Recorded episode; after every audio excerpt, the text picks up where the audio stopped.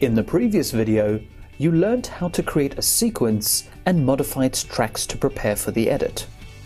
Let's start going through some of the generic editing techniques that you use every day. I have some media loaded into the source viewer and I want to edit it into the sequence. The sequence consists of a few shots already cut together. At this point, you have a few choices on how to perform the edit. To the right of the menu bar, you will see three icons. The first button is the Insert Edit with a yellow indicator. This will ripple the sequence from the point of the edit. I'll just undo the operation. You can use the Edit menu and choose Undo, or use the keyboard shortcut. The second button is the Overwrite Edit with the red indicator. This will overwrite any existing shots from the point of the edit. The third button in the row contains a whole bunch of additional editing functionality.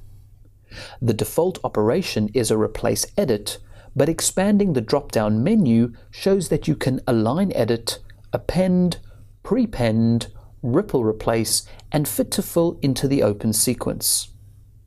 An additional tool for preparing your edits is the thumbnail view for storyboard editing. Swipe to the right of the screen to bring up the overlay interface and choose the thumbnail display. In the media library, ensure you enable the eye icon to view your folder in the thumbnail view. Compared to other nonlinear editors, this would be the equivalent of viewing your source thumbnails in a bin. Click on the gear pull-down menu and choose Clean Up All. You can now go through the process of organizing your media in a storyboard edit. You can scrub the thumbnails, play the media, as well as mark them up for the edit.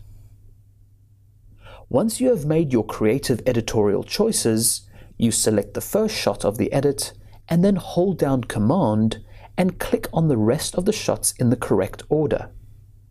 You will notice that as you select the clips, they are also being selected in the media library. It doesn't matter where you select your clips, whether in the thumbnail view or in the media library.